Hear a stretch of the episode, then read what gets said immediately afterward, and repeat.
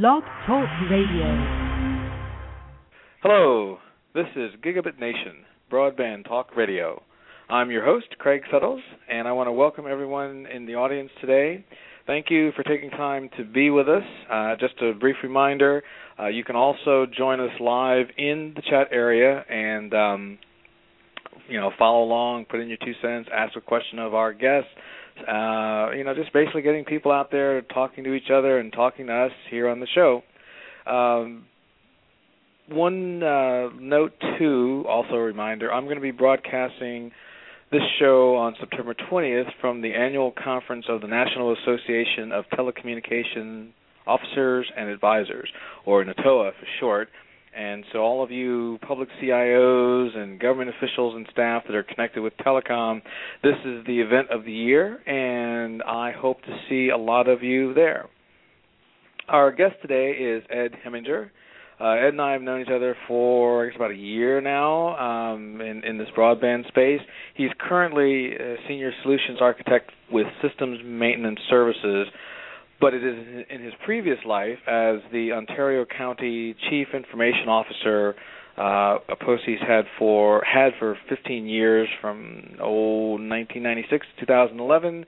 That's where uh, we first met because among his various duties, you know, he was responsible for uh, technology issues and economic development activities countywide, specifically as it pertained to telecommunication bandwidth availability and this is sort of gives you a key into his uh, role and why it made sense that he was then also appointed to be the chief executive officer for Access Ontario, which is a 7.5 uh, million dollar not-for-profit public-private partnership uh, corporation that was established to build an 80 180 mile fiber optic ring around Ontario County in New York that connects its police, fire, healthcare, municipalities, and businesses across the county. So, um, whew, and then just put an icing on the cake here, uh, Ed also was just a couple of weeks ago appointed as a member of the board of directors for Access Ontario. And since Ed clearly doesn't have enough to keep him busy, he's a member of the New York State Governor's Council on Broadband Development and Deployment. Whew. Ed, thanks for being on our show today because clearly I'm not sure now. man. After hearing that, I'm not sure I have time, but uh, I'll do my best. you know, we'll we'll soldier on as best we can, and hopefully the president won't call while we're here. All right, Um, we'll do our but I would understand if he does call, then you have to go take that call, and we'll just we'll soldier on there. But um, hmm let's jump in. Let's jump in. Let's start talking about your fiber project. How did all of this get started? Well, it actually started uh, at the table in my office when um, we had a vendor talking uh, to me, and we started talking about broadband in general and the state of broadband in Ontario County. And the vendor basically said, you know, Ed, we do a special um, project for counties where we will go out and we'll map where all your fiber is around the county. So, having just basically looked at that in general and found we had some problems, I was able to convince the powers to be to fund and secure this contract where we did the study. And of course, the study did prove exactly what we thought that Ontario County had five separate phone companies, two area codes, two cable companies, and a significant uh, difference in um, how broadband was presented across the entire county. So that kind of started everything, and we then did business plan and came up with a a positive cash flow type business plan and said, okay, let's do it, and we went from there. So the question probably that would pop into a lot of people's mind is if you had five different uh, providers, it sounded like this was not a case of a lack of competition or or, or am I reading the well, you're, situation? you're reading it. You're reading it wrong. We had five incumbents. That meant the area was broken up into five separate areas where we each had an incumbent. We had almost Uh-huh. no competition. So it was just a you know 105,000 people divided up amongst four or five different phone companies, and it was a real mess. So to go from one end of the county to the other cost a lot of money because you had to go through two or three different phone companies, and probably cross a a, uh, a LATA boundary, whereas an area code, which certainly costs money. So it was extremely expensive to do business within the county. Mhm. Interesting. So now, when you uh, you did the plan, you discovered okay that indeed this was a situation and it was a problem. Who were the major stakeholders that that helped drive this? Or, or you mean was it the government, or were, was there other folks involved in this study that said, you know, this is a problem for us uh, in our little world here? Well, we, we started basically with government, but we we quickly moved into some um, local groups. We created a broadband coalition group with Chamber of Commerce and some others, where we brought some experts in different areas of the county together, so we could talk about things in general, um, and that kind of kept things moving and kept the uh, the concept alive. Government spearheaded it and I'm not convinced that why that was, other than it was probably more personality driven than than maybe um, anything else. And you know, the only way that any of these projects really get started and really get moving is they have to have a champion, a cheerleader, whatever you want to call it, somebody out there really you know, doing what needs to be done to make sure it happens. And we had that. We had a great team, myself, the county administrator, and the economic developer. And we we led this charge, and we said, hey, this is something that's very very important um, to the county, and certainly for economic development reasons, um, as well as just general quality of life. So uh, we uh, we took it on as a challenge, and uh, we were very serious about it, and we we kept her moving. Mm-hmm. So, how do you bring um, consensus in a project such as this, where you may have a chamber in one city and you may have another group of interested people in another part of the county, but you're trying to pull them under one roof here? Well, we did it by letting government take the lead. Um, government was across the entire county. It was a county government. So mm-hmm. it was easier to keep it focused because it was at the county level. Certainly, there were groups mm, talking about different things here and there, and certainly the city groups talked about more how it affected the cities. The chambers have talked about more how it affected their people. But the county pulled all the pieces together and made it a countywide initiative, and that's why I truly believe we were as successful as we were. Okay, so the they provided the focus that otherwise might have been lost if it had been, say, a group of cities creating some sort of uh, public authority or creating some sort of regional planning group or whatever, some sort of ad hoc approach, I guess. Right, and and you know it gets right down to it. Um, and you know, Craig, you know me, I'm a little blunt sometimes, but it comes down in the end to who. Uh, to who really starts writing the paychecks and who who starts putting money on the line. And the county was the one that did that. And the county took the lead. And since the county put in the initial seed funding, that's who took off and made it happen. I mean, uh, a lot of public groups want to talk about broadband, and it's a great thing. But without the funding to go forth, it's pretty hard. And then once you do have funding, the, the funders actually tend to get the lion's share of the focus of who's running what. Okay, and um, that's and just reality.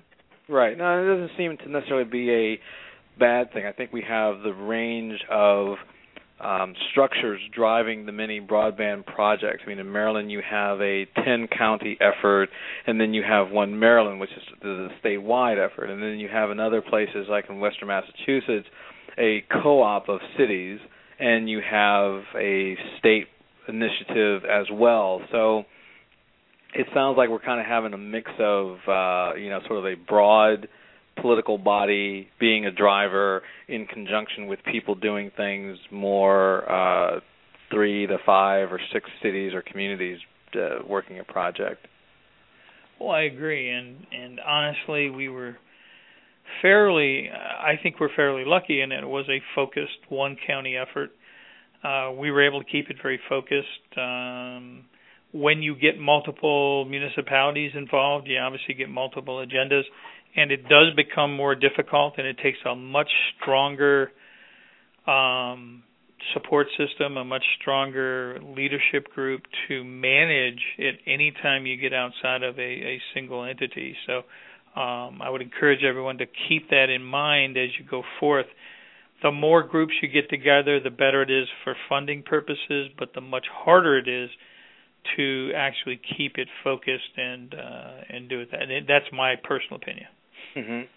Well, I, I, can see the the logic in that because of the dynamics and because, in fact, you know, what I was thinking about, you know, what points to really hit on, you know, one of those is if you have uh, strong independent political entities or you have strong personalities at the top of those entities, then you have a potential for um, conflict because it's politics. I mean, it's politics at its you know basic exactly. raw form, which I'm sure. Well, and I would say, and I would very well say that that one of the beautiful things, and of course, your the listeners don't really understand about Ontario County, but Ontario County in upstate New York and in the generally in the nation is a very unique entity in that politics is not a large player in county government. so we were able to do this in a very non bipartisan, non political environment, which again made it much much easier to get things done. And and since we created a not for profit corporation and separated it from government very early in the project, once we did that, then we isolated government away from the project and now the project could stand on its own. Certainly, government was involved because we had government employees as as workers in this corporation, but by having a separate corporation, we were able to isolate government and politics and all the issues that come with that away from the project itself, which I think is again an extremely important aspect of what we did. Mm, okay so it's a way to um, get all the base, all the core benefits of having the multiple jurisdictions, but from an operational standpoint, you keep things clear and easier to move the ball forward. Right. It does two basic things. Number one, it it isolates and protects government from whatever the corporation might do, i.e., failure, et cetera, et cetera. Thus, it, thus the government's not on the hook for anything additional and secondly, it protects the corporation from any political aspects that come along with being directly under a government, i.e., hey, we have a shortfall in funding, so let's charge everybody that uses the fiber ring more money. Those type of things, so that by putting up that that Chinese wall or that um, barrier between government and this corporation, you really get the best of both worlds. It allows it to actually function and operate as a as a private company, even though it's not for profit, and yet it still has the best interests of the citizens at heart because government still has an oversight role. Mm-hmm. I can I can see there that um, that can definitely work. Um,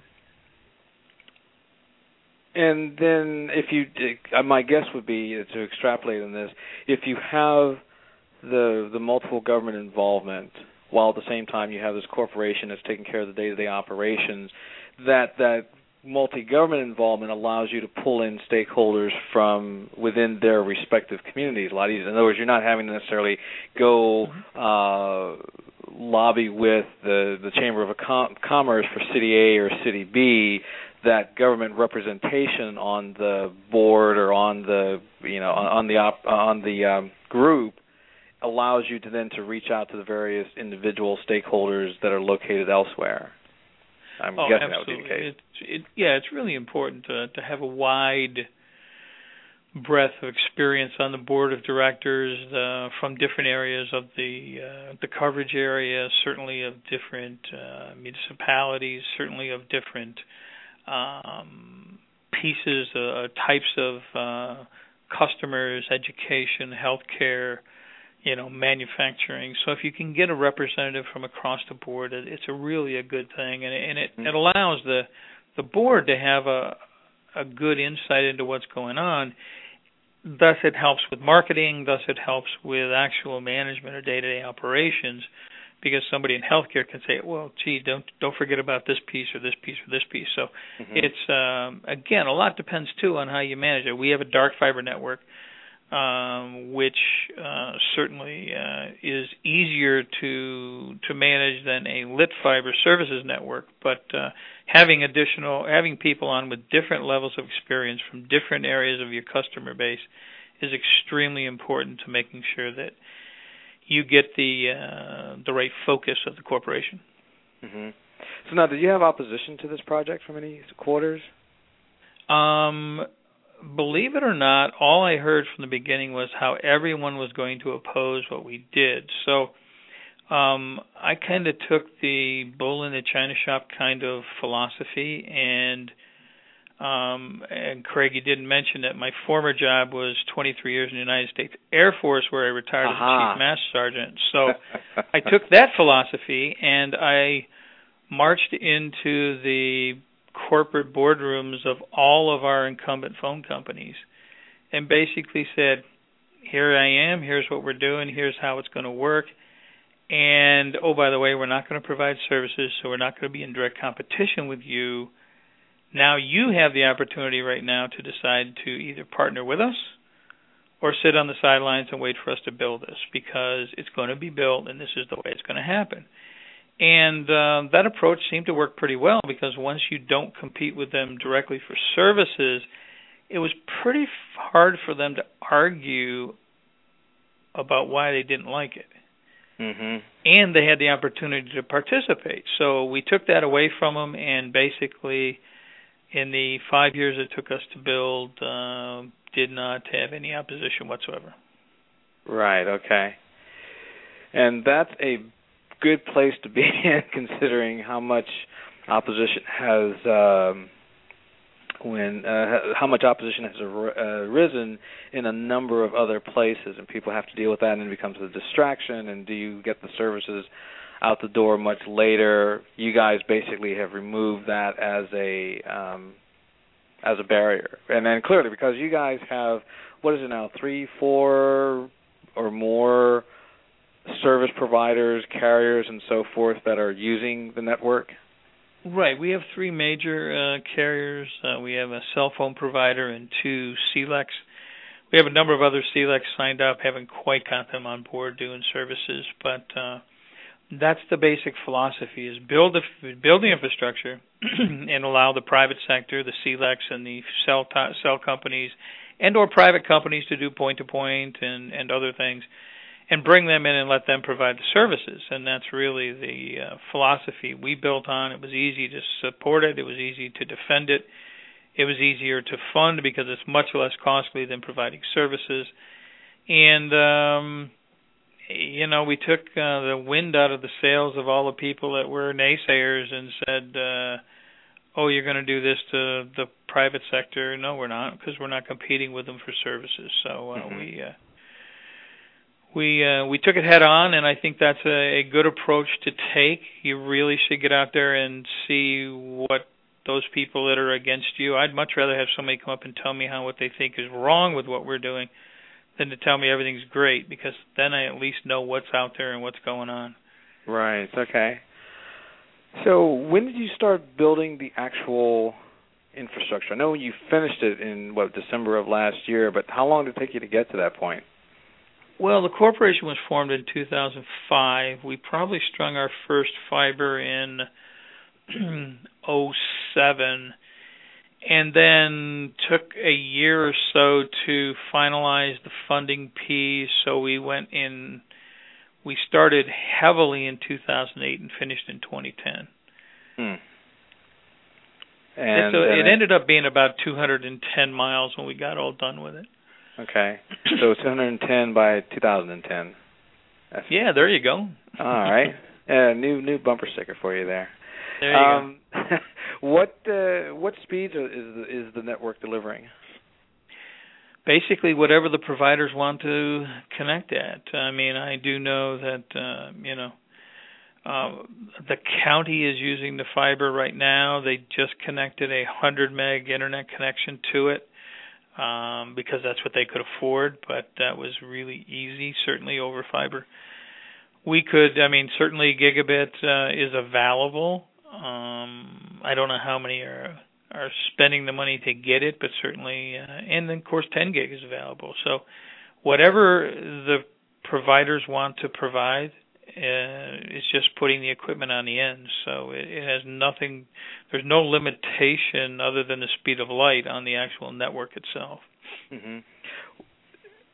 Is there much expense to move a network from being, you know, basic infrastructure, say delivering 100 megs, to having that same infrastructure deliver a gig or 10 gigs? Just the price of the switching on the end. Now, who you know, the difference up? between a 100 meg switch and a, you know, gigabit switch?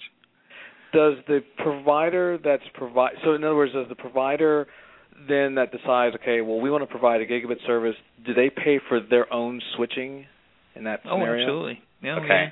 Well, for instance, the county uses it to connect our buildings together, and we uh, we bought gigabit switching and we switches and we put them in and we connected from this building to that building.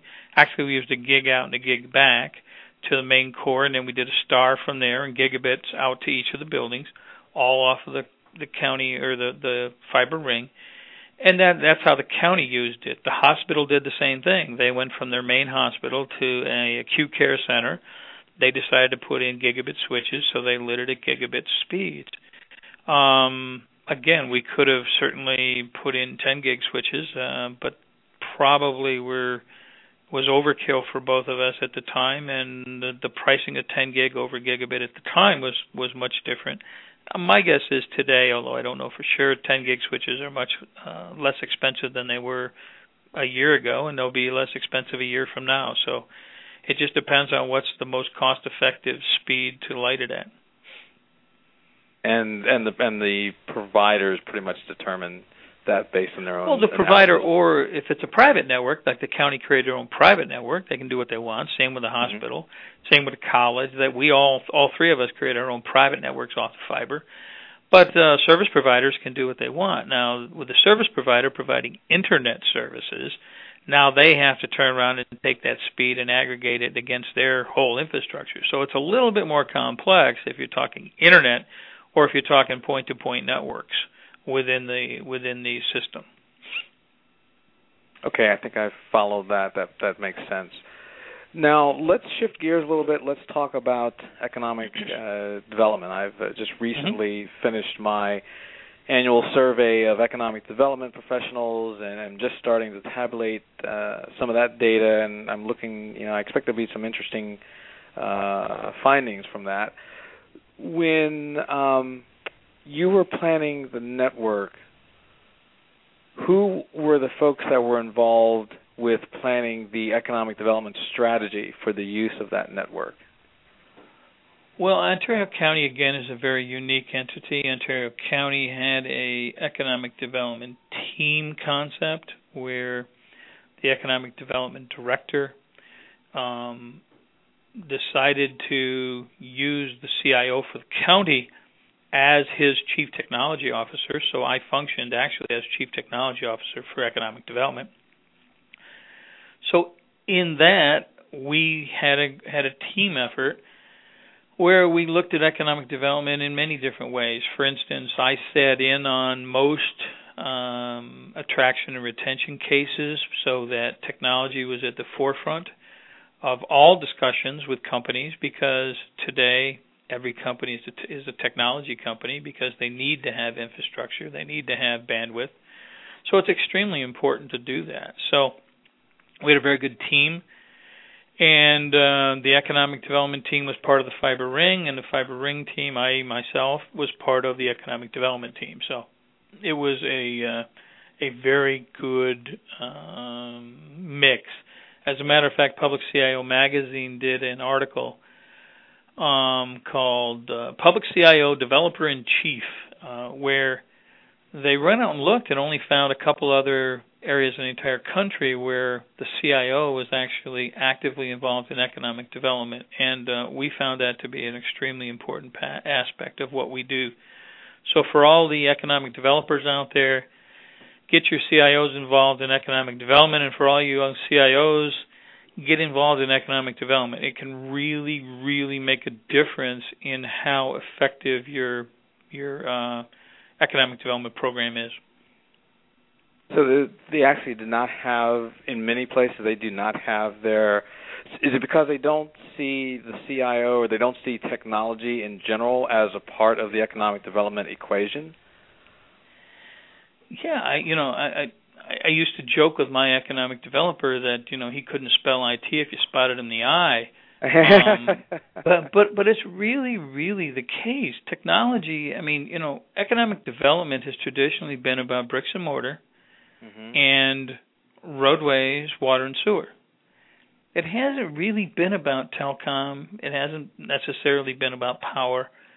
But but it, we found very clearly that recently you don't know you're missing opportunities because if you don't have the broadband infrastructure, they're not even coming to talk to you. So, you know, certainly uh, infrastructure, broadband infrastructure is really important uh, actually, in my opinion, as important or more important than water and sewer today, um, as well as uh, certainly the next generation of issue is power. Uh, and I think that's really, we found that certainly with the Yahoo deal here, where Yahoo located in uh, the Niagara Falls area because of the low cost power that was available up there. Um, and so you're going to see those types of things continue to grow. But most economic development organizations are not even officially part of the municipality. A lot of times they're contracted out. And we don't know of any other economic development entity that has a chief technology officer on board, certainly involved in day to day operations such as attraction and retention cases, which to us was very essential. So let's let's talk about this in a little more detail. So retention, obviously, retention of the businesses was uh, an important part of the planning process. Were there other main objectives for economic development based on the fiber infrastructure? Well, a perfect example would be when uh, when the business development people went to the field to talk to a company. Um, they would take information about the fiber ring with them, or if they were big enough or there was enough interest, uh, potential interest, they would actually take me physically with them, and I would sit down and talk about economic development issues with the companies, so that they understood that we had fiber, that it's getting really close to where you are. These are the service providers that might be available to help you reduce your costs. And thus we're bringing competition into the area. And and companies saw that as a positive. Some of them looked at expansion because of that.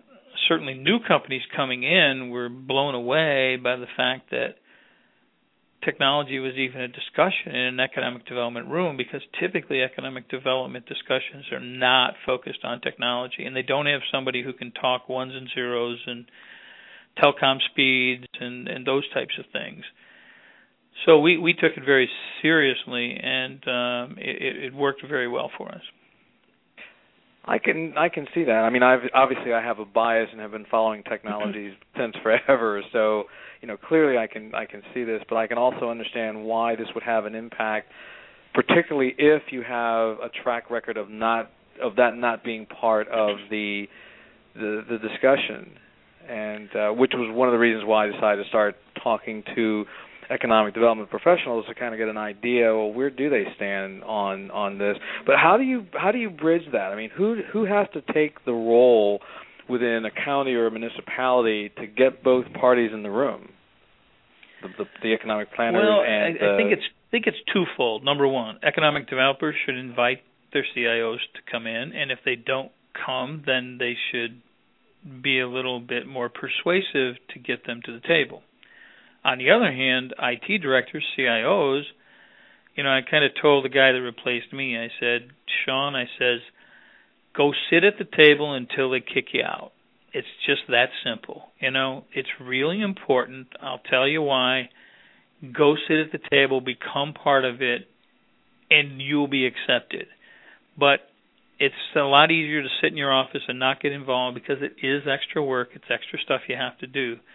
But it depends on how important you think it is to the overall mission and the overall quality of life of the county. I took it very seriously and got in there and it was a combination. Once I was invited to one meeting, I think in the very early days, I just never left the table. I just sat there. They never kicked me out, and today we have 210 miles of dark fiber circling the county, and it really kind of started there. That is very, uh, definitely very visionary, and I guess it's I, I'm I'm sort of you know looking at this for a second, trying to say, okay, well, if I'm giving advice to others, do I say, well, you go to economic development and you kind of pry them to to do the outreach and get the IT people there, or do I go to IT and say, look, you know, you guys have to be there, and who has who has the ability? Yes, I mean, both. You know, who has the true, but then but who has the influence? I mean, are most economic development operations? I mean, you mentioned earlier that they're, they're they could be outsourced. Um, yep. Right. So if you have a case, so the IT first people work for the government directly in most cases. Mm-hmm. So there's clearly a line of uh, leverage. You know, either you go to the mayor, or you go to the the um, city administrator, or or the equivalent. You know, to, exactly. to try to put the pressure in from that perspective. But are are are economic development people open, or is this going to be a, a something of a hard sell? on the economic development side to get those people to say, "Oh yeah, we need to bring the techies in"? It really depends on the people. It all comes down to people. Uh, some are visionary enough to see it, some are not. Um, you know, um, in my opinion, if it's an outsourced uh, economic development organization, they should hire an IT person. I mean, hire a CTO. No, it doesn't have to be full time. It could be part time. Mm-hmm. Bring a CTO kind of person onto the board of directors um, do something to have access to somebody who knows about technology in the area.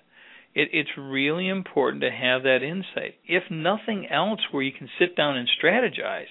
If you can't get them there day to day to meet with with prospective customers or for attraction retention, at least have them involved in strategic planning and and how the, the you know you're setting the goals of the organization so that you can at least talk about it. I mean, every economic developer out there should become fluent being able to talk about IT bandwidth, gigabit, you know, terabit, understand the philosophies of what's or the the intricacies of what's going on, what's available in the community.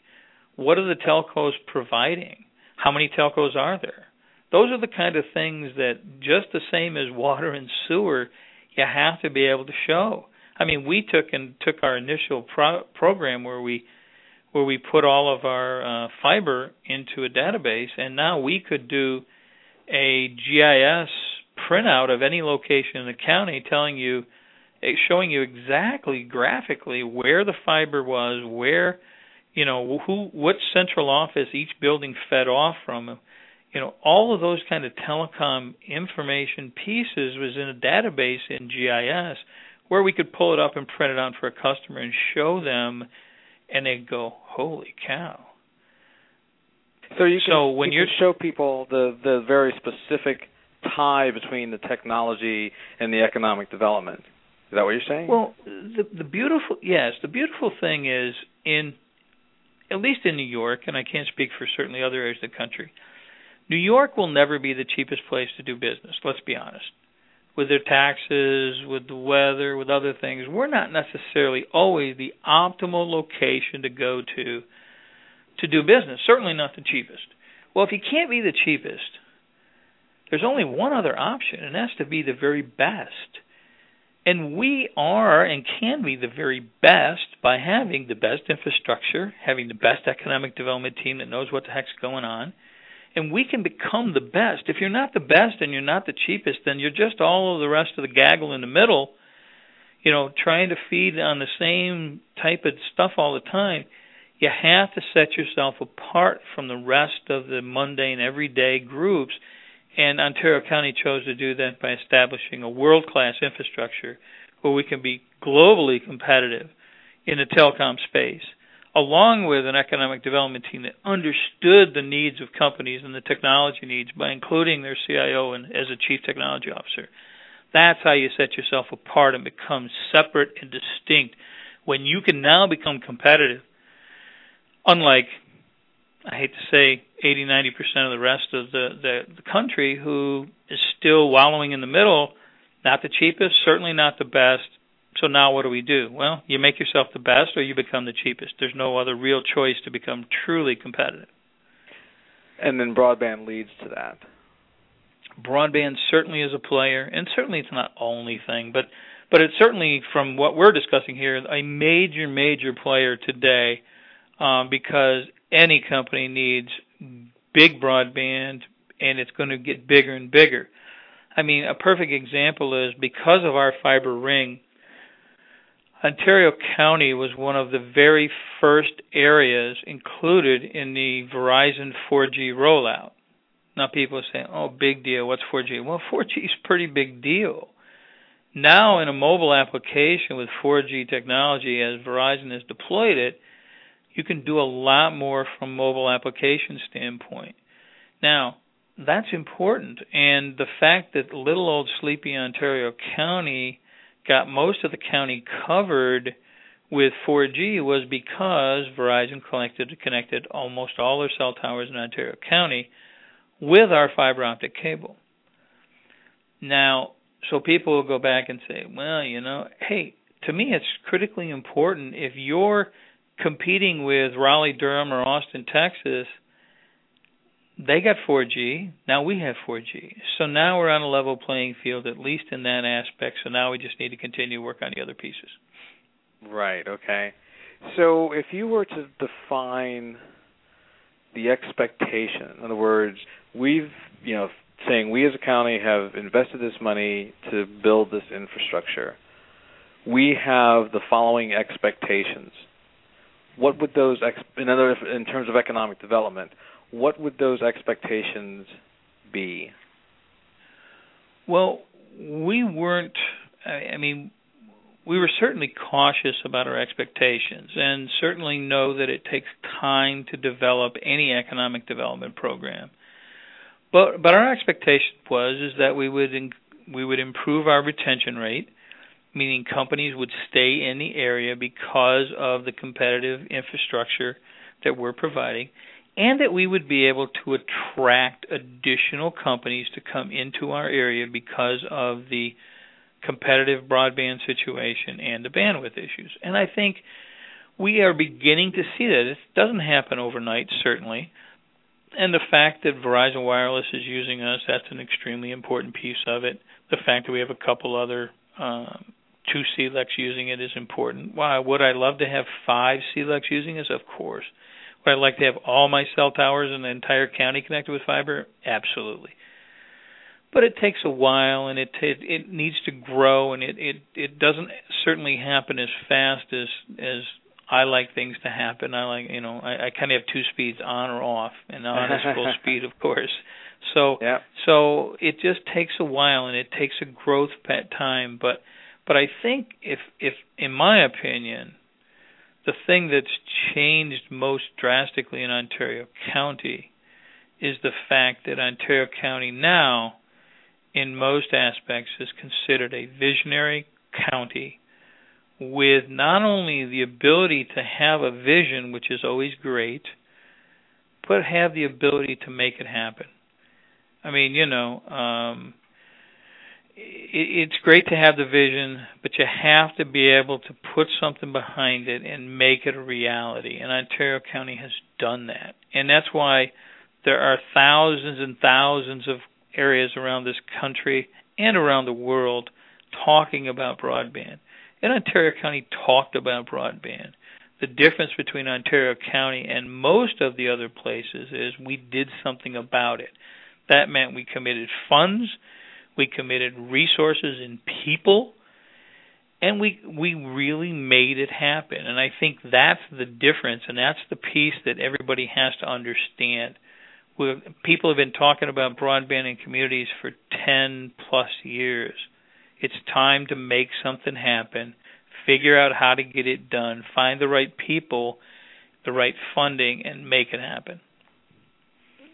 Right. So it's basically putting the action where all the talk has been. So now let me explore one of the questions of the survey, which is um, I look at broadband in, in, a couple of areas their ability to increase the number of businesses coming into an area, keeping businesses in an area, and actively improving the competitiveness and profitability of existing businesses in an area. Um, of those three, what, which which one or one should have the priority? Do you think? All three equally. It's extremely important to have a multi-focused approach to economic development. You need to attract new businesses. You need to keep the businesses that you have, and certainly grow the businesses you have. Bringing in a new, I mean, the worst case scenario in my personal mind is that all the time spent in economic development is about bringing in new companies, and you got old companies going out the back door. I'm not sure you gain anything that way. You can bring right. in great new companies, give them great tax breaks and everything, but if you're not keeping them here and they're going out the back door, you just it's just a revolving door.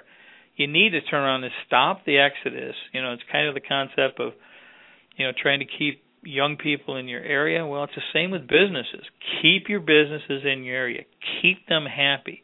Ontario County has one person that all they do 40 hours a week is visit companies, talk to them about economic development programs. What do we have for workforce development? What do we have for, you know, anything else we can do for you? Do you need information on the fiber ring?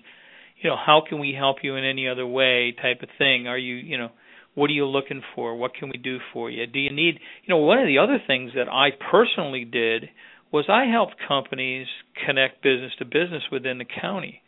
A perfect example of how technology can help economic development is we had a company in a small rural location and they were talking about moving within the county and there were some areas outside the county they were looking at and when we started talking we found that I they talked about having a power outage and that their power outage uh, would take them down for two days. And I says, well, don't you have UPSs and stuff like this? And they said, well, I don't know. And I said, well, who does your support? Well, we're in central New York, outside of Rochester. They had their support out of Buffalo. And I says, well, you've got one of the largest uh, Citrix value-added resellers right here in Ontario County about five miles away who could probably provide the support for you better, faster, and certainly cheaper than going to Buffalo. Well, come to find out, they hooked up together. The company then became actually the the full IT staff for this company, and they actually did move within Ontario County, closer to their IT provider. So that again was a way that technologists, because I knew what was going on in the entire county and region can help economic development by putting business with business to allow them to be more successful within the county. And, and so there is no single one which is better or than the other. You have to take care of all three legs of the stool at the same time, or you're going to fall over.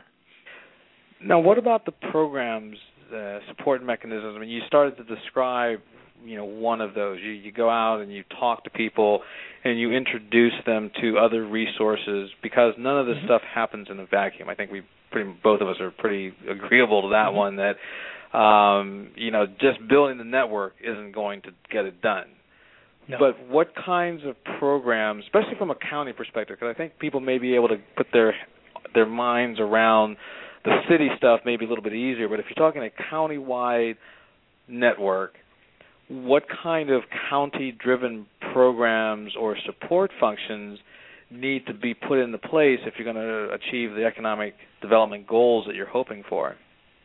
Well, we looked at it from a strategic standpoint, and we we had a technology we had a what we called a technology led strategic plan.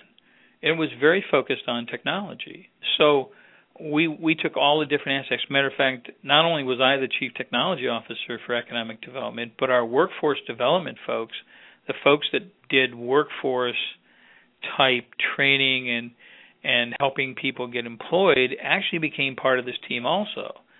So when we went into a company, we would say, okay, you got IT issues, talk to Hemminger. You got uh, workforce issues, talk over here to Brian, and we'll take care of taking care of all your stuff. So we could go out and say, you know, we've got some money from the state of New York. We know there's money for OJT, and here's what we can do to help you with a program so you can train some of your people better, get them up to be more productive. So now you can do some better things. Oh, by the way, we also have a fiber ring. If you've got two locations in the county, you can go point to point, put a switch on either end It'll cost you almost nothing. And oh, by the way, now you can actually increase the speed and you can actually run your entire phone system from one building instead of having to have two separate phone systems and on and on and on. So uh, it's a multifaceted approach. You have to take care of the, the companies. You know, we certainly have talked to venture capitalists, trying to get venture capital into the area. We try to hook people up with with venture capital. I mean, well, certainly the ca- the county had uh, loan programs where you could, you know, we could borrow, we could loan some money for certain things for a company to either come into the area and or expand. We had sales tax abatements. We had, you know, property tax issues. We, we had as many tools in our bag as we could we were allowed to in New York State and we used every one of them as efficiently and effectively as we could because it's extremely important to make sure that we can set ourselves apart as one of the best areas to do business in the country. Okay. I can see the definitely there's logic there. Let me throw out something it's uh, that uh, happened recently in Kansas City with uh, you know Kansas City is going to be the recipient of the Google uh, Gigabit network so for two days, uh, Google and a local organization, uh, I believe it is. Um, oh, no, I can't think of it. I'll come back to it. But the, the the local organization and Google set up an office where any business, any like uh, sole proprietor, two, three person operation, any business that did not have a website, you, you showed up in this office and they on the spot talked you through and set up a website to get your business going. And I think they got oh supposedly anyway about 2,000 folks cycled through there over a two-day period. So you have all these people who weren't were doing business but not on the web for whatever the reason. Google mm-hmm. and the city, or not the city, but Google and a local nonprofit say, okay, we'll move businesses on. We'll like physically put them on board is this a good thing? Is it a limited value exercise? How do you how do you view something like that? Oh, I personally would view that as positive. I mean, obviously my my concerns would be follow on support and you know if they didn't have a website already, were they really ready for a website? And will it really be productive for them? But if you take 2,000 and 20 of them become profitable, because of that, that's a phenomenal thing. I mean, I mean, you know, it's not rocket science that everything is done, you know, in that manner today.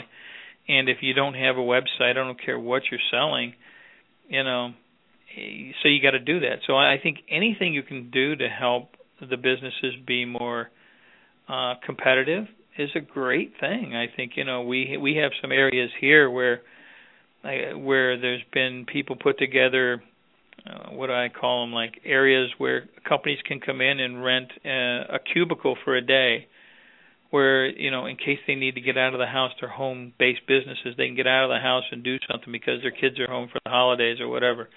They can come and do that. We we've got some of those kind of innovative things going on. So anything you can do to help businesses be be productive is a very very good thing. Okay so, um, and I'm interested. I will be doing a follow up with them actually to find out how these turned out. Because one of my concerns also was the, you know, you get somebody online, which is great, and they're excited for about two weeks, and then all of a sudden they discover that they can't do X or they can't do Y, or someone tells them about a new feature. Who's there to support them? Uh, because oh, you you open the huge, door for potential. Yeah. You know, well, so, and, and and probably the other worst case is is can they handle the business as it goes into that realm? Can they handle the increase in in potential volume? How do they handle it, or do they end up making more unsatisfied customers out of the whole process. You know, so there, there's a lot more to it than just creating a website. And I, hopefully there was some training that went along with this in how to effectively use websites and how to modify your business to use websites because it's not necessarily as simple as just creating a website, in my personal opinion. Right, and I agree 100% that you, you there are a, a multitude of issues. One of the first, which is the most counterintuitive, is oh we'll get all this great new business, but if you haven't planned for you know an onslaught of new business, all of a sudden this is no longer this is no longer a good thing. Uh, let me pose another question. Right, we talk a lot about uh, bringing in businesses, uh, bringing in companies, helping companies that exist. They may have 20, they may have 100 employees get better. Um, how much can or should a county manage a process by which you actually want to try to create an army of home-based businesses? Is that doable? Is it logical? You I, get? I think I think you have to cover all the bases. I mean, there's home-based businesses are are fantastic um, with more bandwidth and with more capacity to the homes. It's going to it, there's going to be more and more of that. Certainly, with the number of unemployed today, there should be more and more home businesses. The real question will boil down to is are the people in the home businesses capable of that transition. It's not necessarily an easy thing. I mean, I'm currently working in sales. I could work from home all day long. I'm smart enough to know that that's not the place for me to work. I need to come into a structured office environment and I need to come into my little desk in the office and that's where I am the most productive. I know that. That's me personally. Other people can work from home fine. So I think there's, you know, uh, where, where economic development comes in is economic development can come in and help provide some quick training programs for home-based businesses, help put home-based businesses together so that they can actually work amongst each other because home-based businesses that just work in an island and just isolate themselves are probably not as productive as those that communicate with others and that, that work that. So I, I think home-based businesses is a very, very large, growing piece of the puzzle. But again, everything fits together in the puzzle. Home based businesses, small businesses, big businesses, new businesses, old businesses, even businesses that are leaving. That's not necessarily a bad thing. But you got to address the people that were employed and, you know, the facility. You know, that may just be an opportunity to bring in even a bigger, better company. So, you know it it all works together and that's why you have to have a strategic plan. It has to be focused on today and tomorrow's needs actually tomorrow's needs. And that's why it, our technology led economic development strategic plan was so important. You can't focus on yesterday. You can't focus on bricks and mortar. You can't just focus on water and sewer. You need to really focus on the next phase of where everything's going and what people need. Right right let me ask this question. One of the I wouldn't say complaints, but when people criticize broadband networks, particularly when they criticize uh, government involvement in public-private partnerships or outright government ownership, they will say things such as, "Well, you can't draw a direct correlation between the broadband network and economic outcomes." And you know it's always that prove it, prove it, prove it, prove it. You know, because we don't believe that's true, and so you know you can't make a business case based on economic development, is what the critics will say. Do you have milestones like measurable milestones or quantifiable milestones in your plan that says by this year we expect to have X that is directly attributed to having the network? Well, I would say no, and and I'm not sure that anybody in their right mind could try to even approach that because everything is a homogeneous mix of what's going on. I mean, if you've got a rural area that's got broad, that's got the best fiber in the world, and you don't have water, sewer, power, or a building, I'm not sure you're going to get companies there anyway. So it, it's a mix of all. You got to have the employees, you got to have the environment, you got to have the quality of life, you got to have. I mean, economic development isn't easy. It's all the pieces put together. And some of it's as simple as a company coming and beginning to be started because somebody grew up in the area and they want to come home or somebody saw something somewhere and said, "Hey, that's a, or drove through and in vacation somewhere and said, "Gee, I'd like to start a business there." There are so many intangibles or other pieces that you don't know. But the point is, you address as many of them as you can. You address tourism. You address, you know, the quality of life. You address, you know, the infrastructure, all of the infrastructures, including the broadband and you do your very best. Um, I'm not convinced you can isolate out broadband or anything, water or sewer or road infrastructure, road infrastructure or politics or anything as a significant as one thing that made a difference. They all combined to make a choice to do business in an area.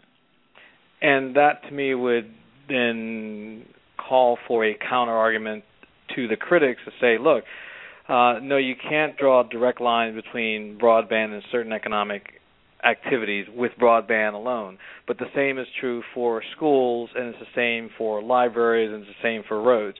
And you're not going to stop Absolutely. building roads, are you? You're not going to stop building schools, are you? You know, it's like, you know, if if we follow your train of thought because there is no direct line, then we wouldn't do any of these things that in the in the aggregate all contribute to businesses coming into a community. Well, and I would say no, I, I completely agree with that. And and the reason that that critics say that is because they don't understand technology and they Uh-huh. don't understand the impact of technology. If they understood technology and the fact that it is just an enabler and it's nothing magic, then then they would understand the bigger picture. But the problem is most people don't understand the technology. They don't understand the value. I mean, I can't remember. I can't.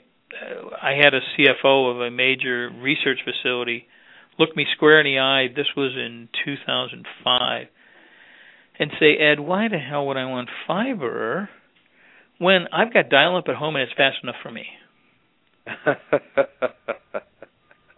But but that's Oh. the mindset you have to deal with sometimes because they just don't get it. That that there are others out there that are streaming things. Then there's companies that need big bandwidth. They're t- passing huge files of MRI data or X-ray data. I'll tell. I'll end here with a little story where our hospital connected to the urgent care facility. And before, what they would do is they would take their their X-rays and they would put them in a in a box, and somebody would come down at noon and pick them up and bring them up and read them, and then they would take them back, go back at at five o'clock and pick them up and go and read them twice a day. And uh, they hooked up with with our fiber, put gigabit switching on either end. A three-month-old child came in with a with a problem to a pediatric area of this acute care center, went over and got an x-ray, came back, came into the physician's office and he had in front of him on his laptop already the reading on that x-ray and he could give a better care make a better care decision for that young 3-month-old child because he had the information in front of him had to, instead of having to wait 24 hours to get the reading on that x-ray. So does fiber optics make a difference in quality of life? The answer is yes, it can and that's really the bottom line. Not much to say on following up on that one. Let's. Uh, we got about a minute left. No pressure or anything, but in a minute, can you give two top tips for communities uh, how they can make their broadband infrastructure an effective economic development tool? Partner technologists with economic development and create and with that make sure that that team is really the champions for what you want to do. It really boils down to having technologists and economic developers working as a team and then being out and so the second piece is being out there as a champion. I mean I, I tell people that it takes roughly three times before when people hear the story before they actually start to understand it just enough to say, "Oh, I think I'm starting to get it." You have to tell the story over and over. I eat so many rubber chicken dinners at Rotary clubs and chambers of commerce and any place that would listen to us talk. You got to get out there, spread the word, be evangelist what be an evangelist for this whole concept and that's the only thing that will make it really work in your communities in my opinion. Great.